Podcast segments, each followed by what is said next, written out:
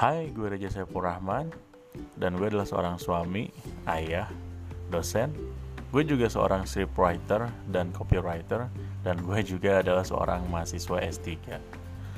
Banyak hal yang penting dan tidak penting dalam hidup gue termasuk ada hal yang kecil, hal yang besar, tapi hal tadi memiliki banyak makna buat gue dan gue pengen bagi kisah gue sama kalian. Dan ini adalah podcast gue.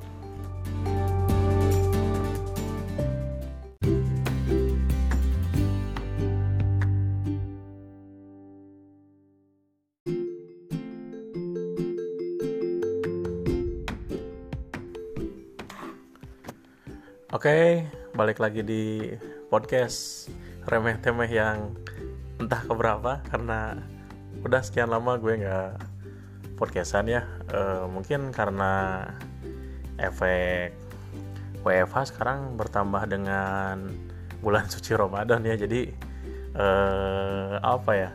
Selain mobilitasnya juga sekarang udah makin susah sih ketemu sama teman-teman gue gitu kan buat collabs ketambah juga masih suasana covid jadi ya ya gitulah susah oke okay, tapi yang terpenting adalah si podcast ini tetap ada ya karena masih ada yang nanyain oh, kapan bikin podcast kapan bikin podcast baru gitu kan ya semoga lah orang yang nanyain juga bener-bener dengerin ya nggak cuma nanya-nanya doang masa basi oke okay.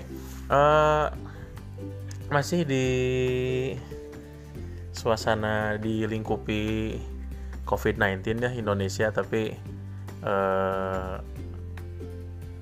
meskipun jumlah jumlah apa ya jumlah orang yang terkonfirmasi itu makin banyak tapi yang sembuh makin banyak yang meninggal makin sedikit ya semoga dalam waktu dekat kita bisa ini lagi ya. Karena pemerintah sudah memperkirakan bahwa si Indonesia tuh akan mulai pulih ya semoga betul-betul pulih kayak tapi uh, eh, gue nggak kalau bahas itu biar itu jadi bahan podcastnya orang lah yang serius-serius kita yang ringan-ringan aja lah oke okay. uh, ya beruntung juga sih di uh, ketika masa masa sulit ini gitu kan kita kebetulan ada dalam bulan yang uh, penuh berkah ya bulan Ramadan gitu kan meskipun ya uh, satu selama satu tahun kadang kita ya butuh satu bulan lah untuk mensucikan diri gitu kan. Ya ibaratnya uh, dalam 11 bulan lo udah penuh dosa gibah tiap hari gitu kan ngomongin orang tiap hari marah-marah uh, sama orang lain hampir tiap hari. Ya di bulan ini kita mencoba untuk lebih slow lebih santai lebih banyakin ibadah gitu kan ya ya sadarlah udah eh, pandemi kayak gini kalau misalnya lu masih kibah di bulan Ramadan ya ya yang ngeri banget lah hidup lo gitu kan oke okay. eh podcast hari ini eh, gue mau bahas tentang bulan Ramadan ya bulan Ramadan ini adalah mungkin bulan Ramadan ke 30 dalam hidup gue gitu kan. Tapi ya uh, eh, gue baru puasa baru belajar puasa itu umur berapa ya? Kalau kata ibu gue sih sekitar tiga tahunan ya tapi entah gitu gue udah mulai lupa juga gitu kan kapan pertama kali gue puasa gitu kan.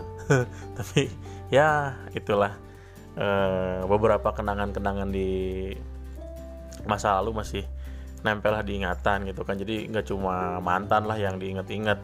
Ya kenangan-kenangan pas bulan Ramadan juga harus diinget lah. Oke nah mungkin uh, di podcast ini gue mau nyeritain lah uh, gimana sih kondisi bulan Ramadannya gue zaman dulu gitu kan. Ya mungkin kalian ada yang juga mengalami ya.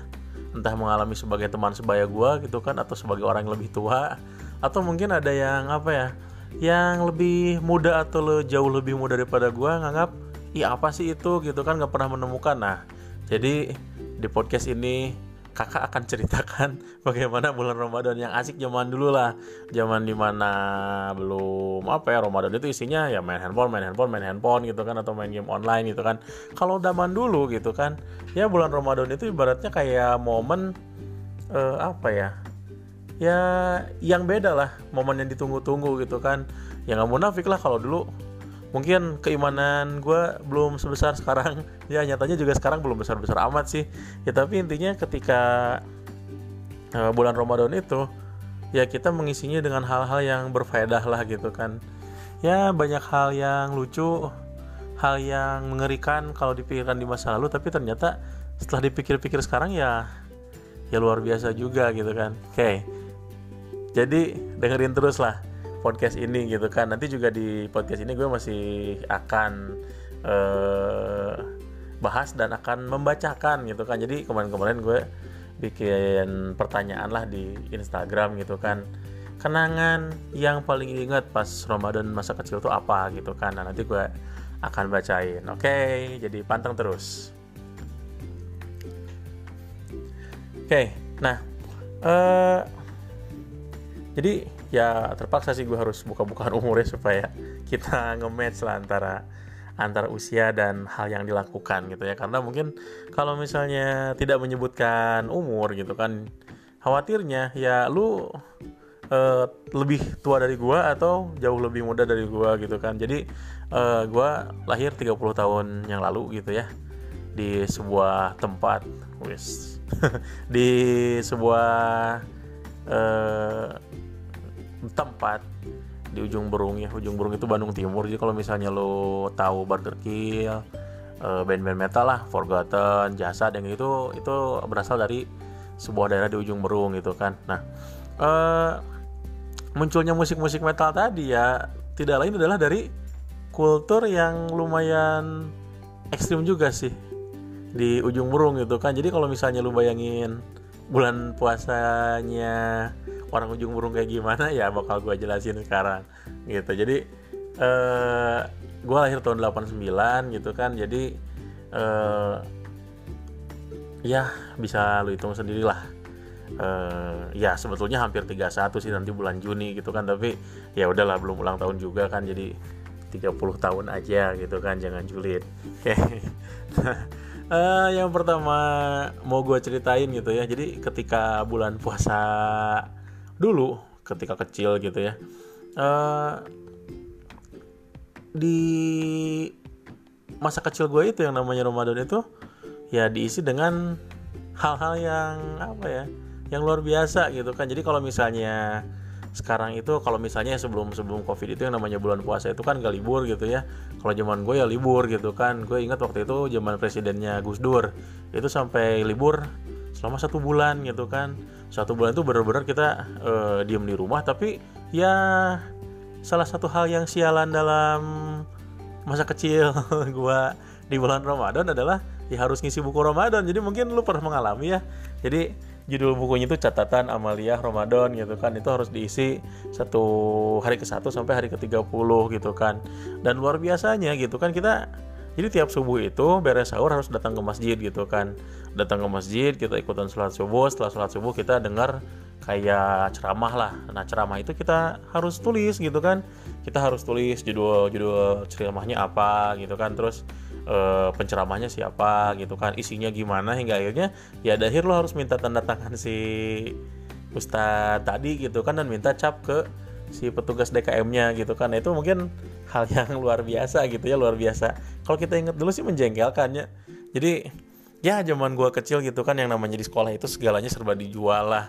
Yang namanya buku paket LKS gitu kan. Terus waktu zaman gua kecil tuh ada yang namanya kartu-kartu lah. Kartu buat ngapalin rumus kartu buat ngapalin apa ya sifat-sifat Allah atau misalnya kartu tentang apalah intinya. Dulu uh, eh, gue pikir yang namanya apa ya yang namanya pemaksaan untuk siswa beli eh, barang-barang uh, itu sangat tinggi gitu ya. Jadi kalau misalnya uh, dulu gitu kan. Ya itulah. Yang namanya guru itu selain ngajar ya jual ya jual yang kayak gitu gitu kan. Nah salah satunya ketika Ramadan adalah dia jual yaitu catatan amalia Ramadan gitu kan yang harus diisi full gitu kan. Nah dan si catatan tadi itu akan mempengaruhi nilai kalian di mata pelajaran agama gitu kan. Jadi kalau misalnya ya lu nggak ngumpulin buku ketika hari pertama masuk sekolah ya otomatis ya nilai agama lu nggak akan bagus bagus-bagus amat gitu kan. Nah tapi ya luar biasanya ya daerah gua gitu kan. Di ujung burung sana gitu kan. Jadi ya entahlah gitu. Jadi anak sekecil itu eh, zaman gua kecil gitu ya sudah berpikir untuk eh, berbuat ini berbuat curang gitunya jadi ya pada saat dulu ya anak-anak kecil ini udunannya udunan ngumpulin uang masing-masing gitu kan. Terus ya masukin stempel dong. Masukin stempel masjid.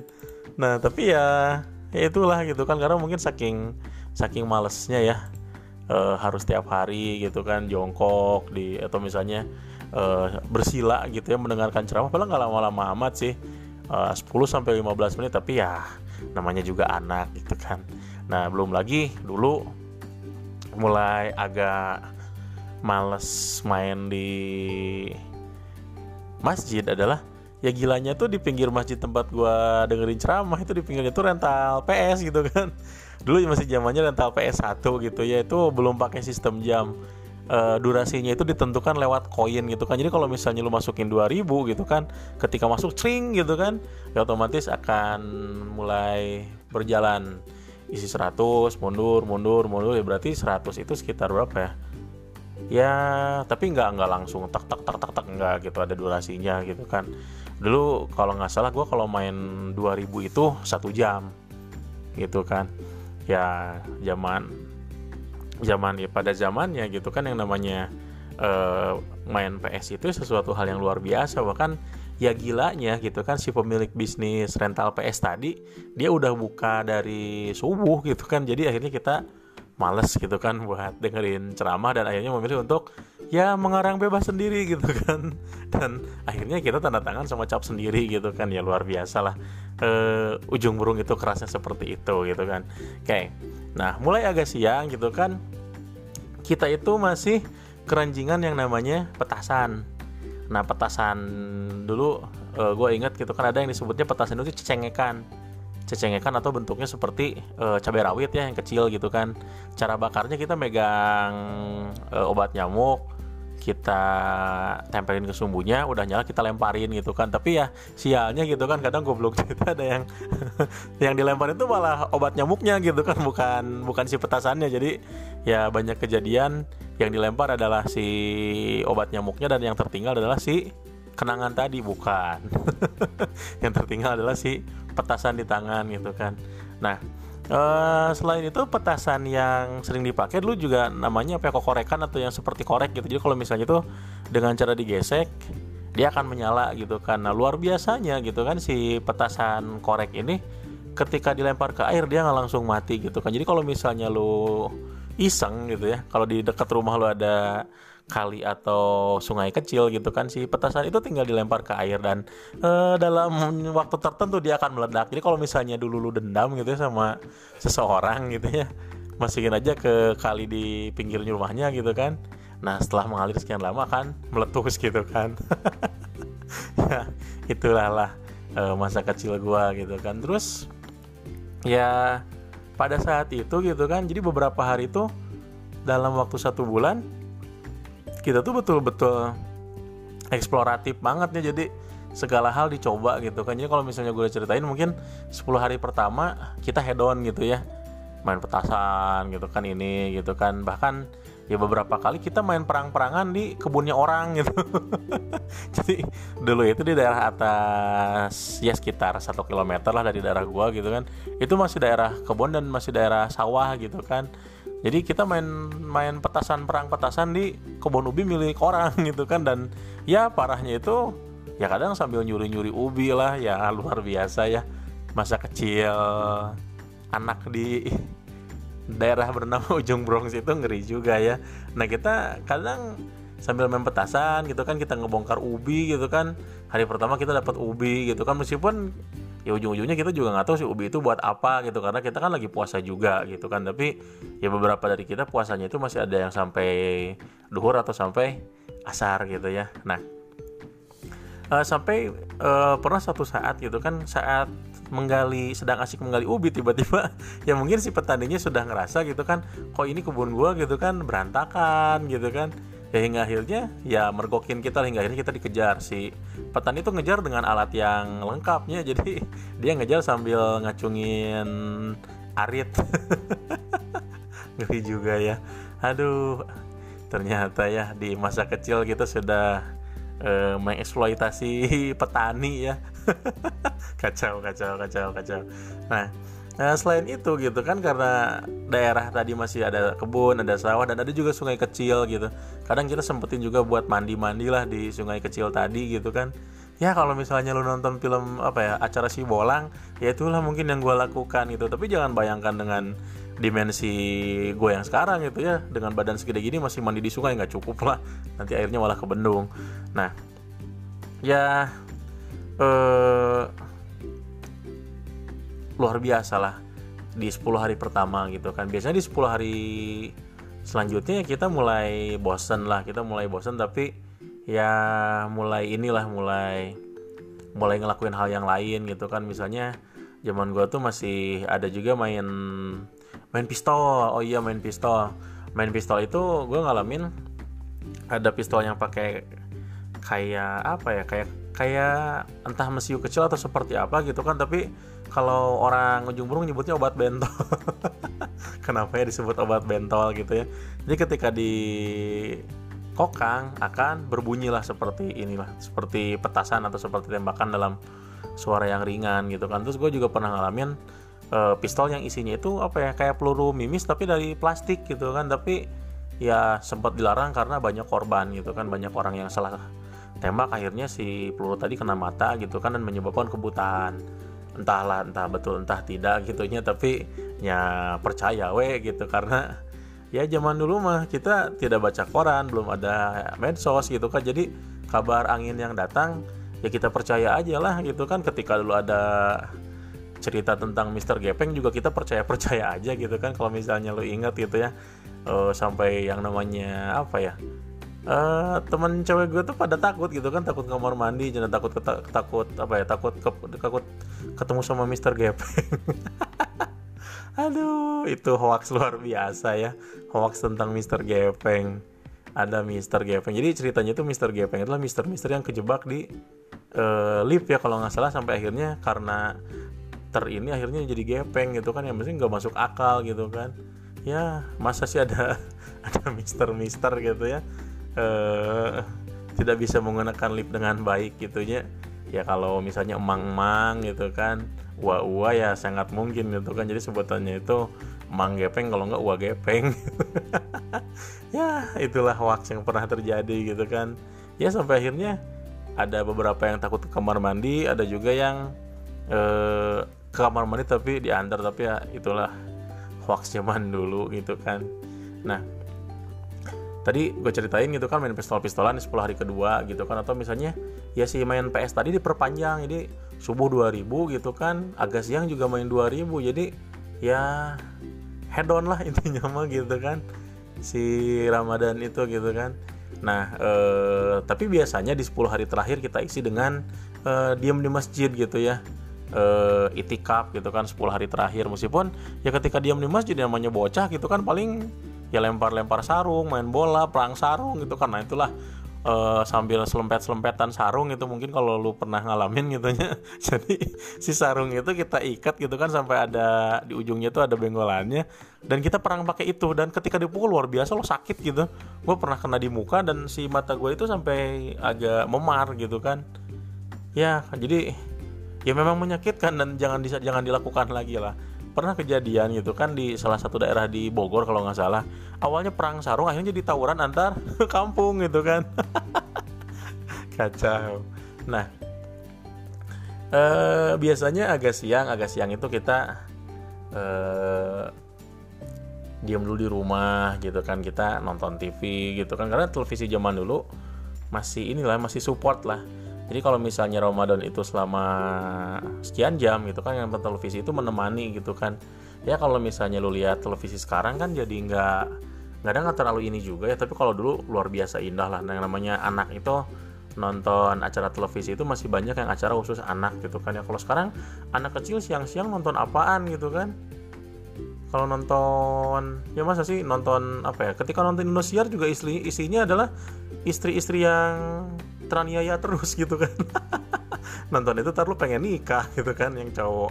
Yang cewek malah jadi trauma gitu kan. Kalau misalnya gue jadi istri malah uh, gue itu teraniaya gitu kan. Ya tontonan yang gak asik lah sekarang itu kan. Ya akhirnya anak-anak tuh lari ke YouTube gitu kan kalau sekarang. Ya kalau zaman dulu televisi itu udah luar biasa. Nah ketika sore hari gitu kan nah ini yang mulai luar biasa gitu kan. Anak-anak ujung burung itu gitu kan terbiasa untuk uh, main ke alun-alun ujung burung gitu kan. Alun-alun ujung burung dulu belum belum kayak sekarang. Alun-alunnya dulu masih sangat ekstrim sekali gitu ya jadi kalau misalnya harus gue ceritain gitu kan jadi alun-alun ujung burung itu dulu daerahnya masih masih tanah lah di itunya gitu kan. Dan uh, ya masih masih kumuh lah gitu kan. Nah apa yang dilakukan gitu kan di alun-alun ujung burung itu luar biasa. Banyak sekali wahana ketika uh, sore hari gitu jadi mulai jam 2 siang sampai sebelum buka gitu kan tuh banyak sekali gitu kan. Kalau misalnya lu suka naik kuda di sana ada kuda lah keliling-keliling gitu kan. Atau misalnya kalau lu suka main game di sana tuh ada yang namanya gamebot gitu ya gamebot yang mungkin kalau lu pernah ngalamin. Si Mang itu jadi dia bawa gimot yang banyak banget. Jadi si gimot itu pakai rantai. Nah kalau misalnya kita mau main Mang kita main gitu misalnya e, eh, 500 atau 1000 nah kita dikasih waktu gitu kan. Nah cuma gitu kan. Kadang si abang itu lupa gitu kan. Sebetulnya kita tuh eh udah sejak kapan main gitu kan. Misalnya gini yang luar biasa yang main 500 itu bisa dapat waktu lebih lama daripada yang bayar 1000 atau 2000 kenapa ya? Karena yang namanya insting juga billingnya ya seininya aja lah. Ini pernah kejadian. Teman gue tuh main 1000 gitu kan. Gue main 500 tapi dikasih mainnya gue lebih lama gitu kan sama si mangnya mungkin ya si mangnya ya nggak fokus juga karena terlalu banyak anak gitu jadi kalau zaman dulu uh, main game itu nggak kayak sekarang jadi kalau sekarang itu satu handphone isinya banyak game. Kalau dulu lo misalnya main Tetris pengen ganti main Space Impact ganti lagi. Atau misalnya ganti lagi ke itu apa? Dulu yang legendaris itu yang koboi koboyan gitu nya jadi bedil-bedilan di satu bar gitu nya kita jadi koboi itu luar biasa lah. Dan ya betul-betul mengalami gitu kan. Dan selain itu ketika misalnya di ujung burung itu gitu kan ya ada wahana-wahana lain yang memacu adrenalin dan yang luar biasa itu mungkin arahnya lebih ke judi ya. Jadi zaman dulu ya gue pernah ngalamin juga bocah gitu kan. Tapi gue ngelihat gitu ya ke orang dewasa pada ngumpul gitu kan. Di depannya itu ada kayak uh, si apa ya bukan karpet lah. Kayak kain yang sudah ditulisi angka 1 sampai 10 Nah, orang-orang tuh pada nyimpen uang di angka-angka tadi gitu kan. Nah, akhirnya apa? Jadi si kayak si si abang-abangnya itu dia ngocok-ngocok itu ngeluarin nomor biasanya kalau nomor 7 dan akhirnya yang dituju itu itu yang dianggap menang. Akhirnya dapat rokok atau uang itu kan ya judi gitu kan. Dan dulu pernah mengalami gitu dulu, dulu gue pernah main kayak gituan dan dapat rokok gitu kan. Rokok itu dulu gue nggak ngerokok ya jadi gue bingung itu si rokok harus diapain. Akhirnya ya gue kasih ke orang tua gue gitu kan. Jadi 500 jadi rokok. Kalau nggak salah dulu rokok jarum super sebungkus. Luar biasa ya. Jadi kecil-kecil masa masa kecilku ya pernah dihantui dengan perjudian. Bahkan gini ya dulu pernah konyol gitu ya tetap, apa jadi suatu saat gitunya si alun-alun tadi di digerebek lah sama yang namanya polisi gitu kan. Wah dulu waktu itu yang namanya penjual itu pada kalang kabut gitu kan dan luar biasanya uh, ada mesin judi yang kayak roulette lah kalau misalnya diputer gitu kan pakai dinamo dalamnya gitu kan kayak buat ngundi. Nah ketika itu terjadi gitu kan pada kalang kabut diambil dan yang ngambilnya siapa? Teman gue gitu. Kan jadi mesin punya si abang-abang itu diambil dibawa pulang ke rumah dan gebleknya teman gue gitu kan dia buka dia malah buka si uh, judi lagi di rumahnya gitu kan luar biasa gitu kan mengerikan mengerikan gitu kan jadi ya entrepreneurship perjudian itu sudah kentalnya dengan anak-anak di ujung perung oke okay. nah uh, ya sebetulnya sih gue pengen collab ya kayak sama Bro Daniel, Bro Tanto, Bro Dadi, Alpen atau Jupleh gitu kan tentang tentang apa ya tentang Ramadan di masa lalu gitu ya. Karena mungkin masing-masing punya cerita gitu kan masing-masing punya cerita dan kalau di collabin itu bisa enak gitu kan tapi ya kondisinya nggak memungkinkan lah gitu. Nah eh, balik lagi tuh topik eh, Ramadan gue di masa kecil gitu kan. Ini kalau misalnya tadi sore udah diceritain ya kalau sore kita main judi gitu kan. Bahkan sempat juga kan ada tuh dulu yang namanya kita main-main namanya kobak gitu ya. Jadi kita lempar koin gitu kan kalau misalnya kena masuk lubang ya si uang itu jadi milik kita gitu kan. Jadi ya ternyata masa kecil gue tuh banyak diisi dengan hal-hal yang lebih banyak negatif setelah dipikir-pikir ya tapi itulah manusia gitu kan. Manusia tahu bener kalau udah tahu udah pernah ngalamin salah dulu gitu kan hingga akhirnya ya lu bisa jadi lebih baik gitu kan. Oke nah apa yang dilakukan setelah uh, ngabuburit tadi dengan main judi gitu ya atau main game?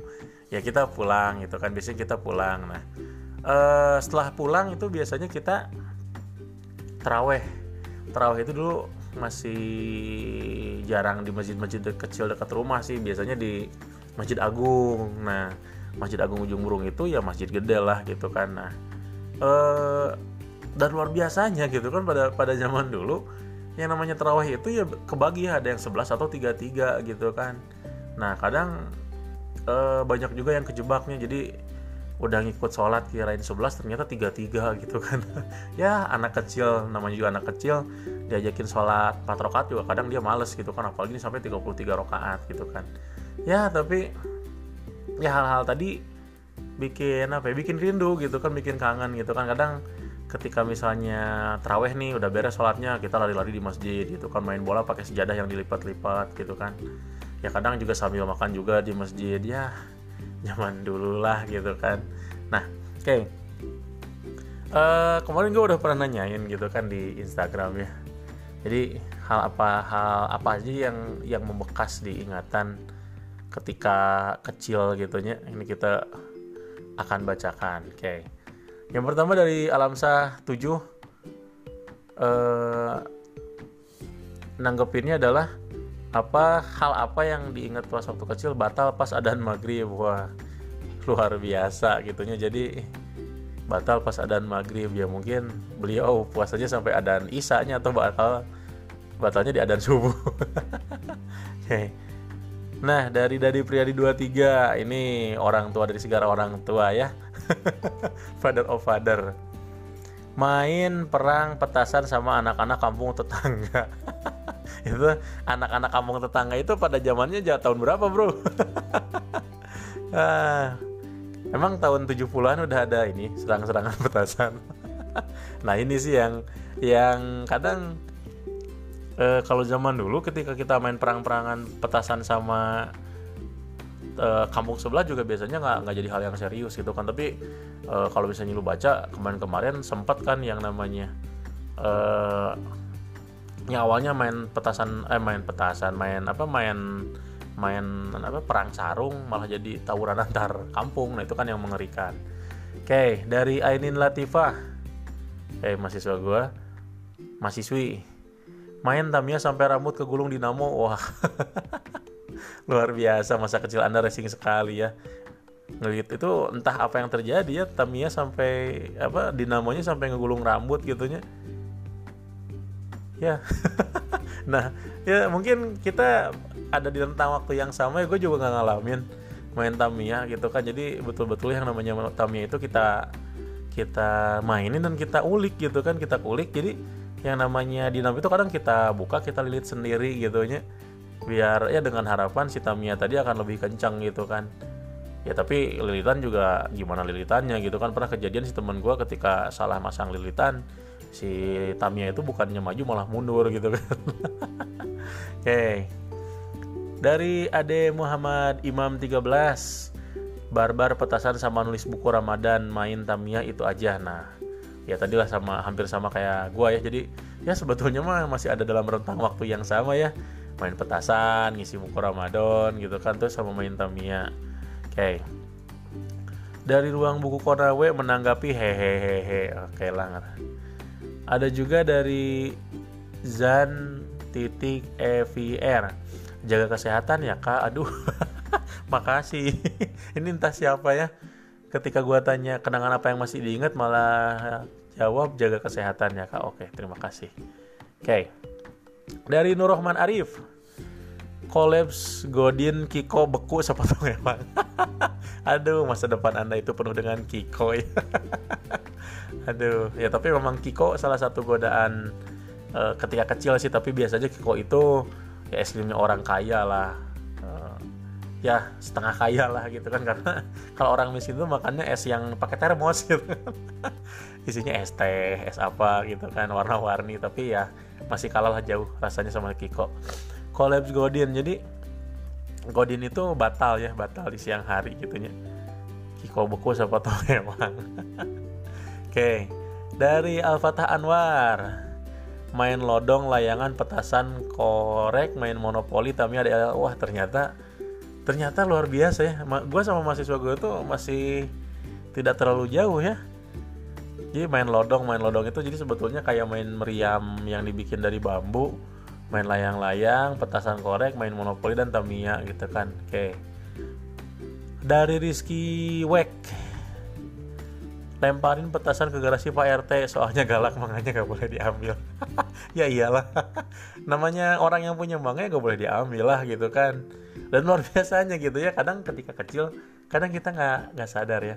Sebetulnya kita tuh kita tuh yang jahat gitu tapi kita uh, playing victimnya seolah-olah kita yang jadi korban gitu kan padahal orang lain jadi korban. Contohnya inilah gitu kan.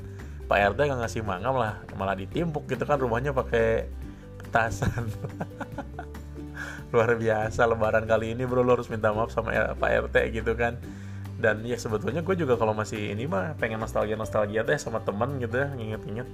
Siapa aja sih yang pernah kita zolimi di masa kecil gitu ya? Ya pengen silaturahmi gitu kan. Ya kalau kita punya sesuatu yang bisa dibagi kita bagiin juga gitu kan. Ya semoga lah orang yang pernah gue zalimi ketika kecil eh, masih masih sehat ya masih sehat rezekinya banyak gitu kan. Amin okay. ada dari daging hitam manis uh, slash desoka slash haki. Oke okay, nak tanya apa what's your favorite food? Apa ini kayaknya sahabat Upin Ipin dari negeri seberang. Temannya ini temannya Jajrit temannya Ijat. Hey oh iya Ijat. Kemarin gue denger itu yang namanya Fish lagi rame dihujat sama anak-anak band metal sampai akhirnya silirnya diganti ya yang rumah ibadah terbakar lagi jadi rumah ijat terbakar lagi gitu kan oke okay. Oke dari aku Iku Juple, wes ini eh, mahasiswa tingkat akhir dari India ya, di India dari sebuah distrik bersama Bumi Ayu ya bagian dari New Delhi. dari beres subuh sampai mau maghrib selalu di masjid entah ibadah entah main. Ya itulah yang dilakukan ya anak-anak zaman dulu gitu. Jadi ketika diam di rumah juga males karena di rumah mungkin sendirian kalau di masjid rame-rame gitu kan. Ya kadang ya ngeri juga lah yang namanya anak-anak tapi ya zaman dulu anak-anak tuh masih bebas banget lah di masjid gitu kan. Bahkan lu pernah kejadian teman gua gitu kan di masjid dia nyalain ampli dan di ampli itu dia nyanyi-nyanyi. Yeay. ada dari Indra Immanuel Hai kak kenalan boleh dong. Boleh lah. Aduh ngeri juga gue diajakin kenalan sama cowok okay. dari Pinkiela underscore JTT Hey you all, jom follow Vinkiela JTT, jom follow me, oke okay, I give you. Ah ini kayaknya teman Upin Ipin, teman Upin Ipin lagi gitu kan, jom jom. Oke dari Mong Mapa, Godin di sawah, wah batal puasa di sawahnya. Nah entah apa yang dibeli gitu kan, zaman dulu tukang makanan udah ini belum ya, belum ada GoFood ya dulu ya. Jadi mungkin buka puasa dari sesuatu hal yang dibawa dari rumah mungkin ya. Okay. dari Gitdeo mahasiswa gue ngopi cimol bari sujud ke ah luar biasa masa kecil anda itu kuliner sekali ya sampai akhirnya lagi sholat taraweh juga sambil nelen cimol nah dulu juga pernah ketika kecil ada hoax entah hoax entah bener gitu kan. Jadi hati-hati kalau makan cimol karena pernah kejadian katanya gini di Cisadas itu ada ada orang yang mati gara-gara keselak cimol gitu kan. Nah setelah ngedenger itu gue ketika makan cimol tuh betul-betul jangan diganggu orang. Jadi kalau ada orang ngomong gue diemin dulu gitu kan. Atau misalnya ketika lari makan cimol gue diem dulu karena ya ternyata mengerikan ya. E, pernah ada kabar entah itu hoax atau bener gitu kan cimol itu pernah menjadi pembunuh seseorang oke dari Putri Rir. Like foto terakhirku ya. Ogah males. Oke dari MHD underscore ILHM aku ikut nimbung ya BT by the way follow followan yuk. Ya males. Tapi enggak lah nanti gue follow. Oke dari the googles.my kalau rindu video call jelah eh tiber ah, apaan sih? Ini apa yang terjadi ya? Ini banyak warga dari negara Upin Ipin masuk uh, ke Instagram gue ya nanya-nanya tentang ini. Padahal kalau dibaca ya sebetulnya pertanyaan itu nggak pakai bahasa Sunda nggak pakai bahasa ini tapi pakai bahasa Indonesia. Mungkin mereka ngerti ya. Kalau gue tanyain kenangan apa sih yang paling ingat ketika kecil? Eh, ini ada yang ada yang jompolo. Sekarang kalau rindu video call jelah apaan sih? Suka inget film Dono. Gue kalau misalnya nggak denger orang ngomong kayak gini dulu pernah ada film si Dono yang apa yang si Montok? Itu syutingnya di Malaysia. Aduh oke. Dari rabbit.auction bantu fall dan promote kakak. Ya baiklah. Oke. Okay. ada dari Elrisa Collection korang tim bagi duit raya ke atau dapat duit raya. Ah ternyata satu lagi dari negara Upin Ipin ya. Ini kalau dibaca itu uh, kau bagi uh, duit raya itu kayak ini ya angpau mungkin angpau lebaran ke siapa? Ngasih atau dikasih gitunya. Aduh nanya aja ribet. Ya umur segini ya ngasih lah nggak mungkin minta gitu kan. Kalau misalnya waktu kecil ya ya minta lah Oke. Dari Res RSK Aprilia, RSK Aprilia. Watashi. Ini orang Jepang, tapi Jepang KW kayaknya. Oke, nah. Uh, ternyata segitu ya yang udah yang udah komen ke uh, IG gue gitu kan. Nah, ternyata gitu kan hampir semua punya kenangan yang sama ya. Jadi kenangan waktu kecil ya main saat Ramadan ya kayak gitu hampir sama. Atau misalnya ternyata anak Indonesia itu yang mainnya ini ini ini aja. Nggak ada perbedaan antara tempat yang satu dengan tempat yang lain gitunya. Oke okay. uh, eh, mungkin sekian podcast hari ini gitu kan bahas tentang Ramadan di masa lalu gitu kan. Entah uh, podcast selanjutnya gue podcastan lagi kapannya teing oge gitu karena ya uh batur gitu kan sebetulnya asik-asik kalau collab gitu kan bisa sebetulnya lewat zoom gitu tapi ya kadang terkendala juga dengan sinyal gitu kan. Atau misalnya ya beda lah kalau misalnya collab secara langsung sama collab jarak jauh gitunya kalau collab jarak jauh ya ya kayak kita wawancara lah gitu kan. Oke nah uh, kalau misalnya lu punya hal yang pingin gue jadikan ide atau topik di podcast selanjutnya uh, eh, DM aja lah ke Instagram @abireja ya. Karena uh, ya inilah uh, apa ya ya barangkali ada ada ada saran lah dari lo yang ingin gue bahas. Oke okay. uh, sekian podcast kali ini gitu kan. Uh, tetap sehat tetap produktif. Uh, selamat menjalankan ibadah puasa yang tinggal seminggu lagi dan mungkin uh, karena gue bakal bikin podcast selanjutnya setelah uh, Lebaran ya.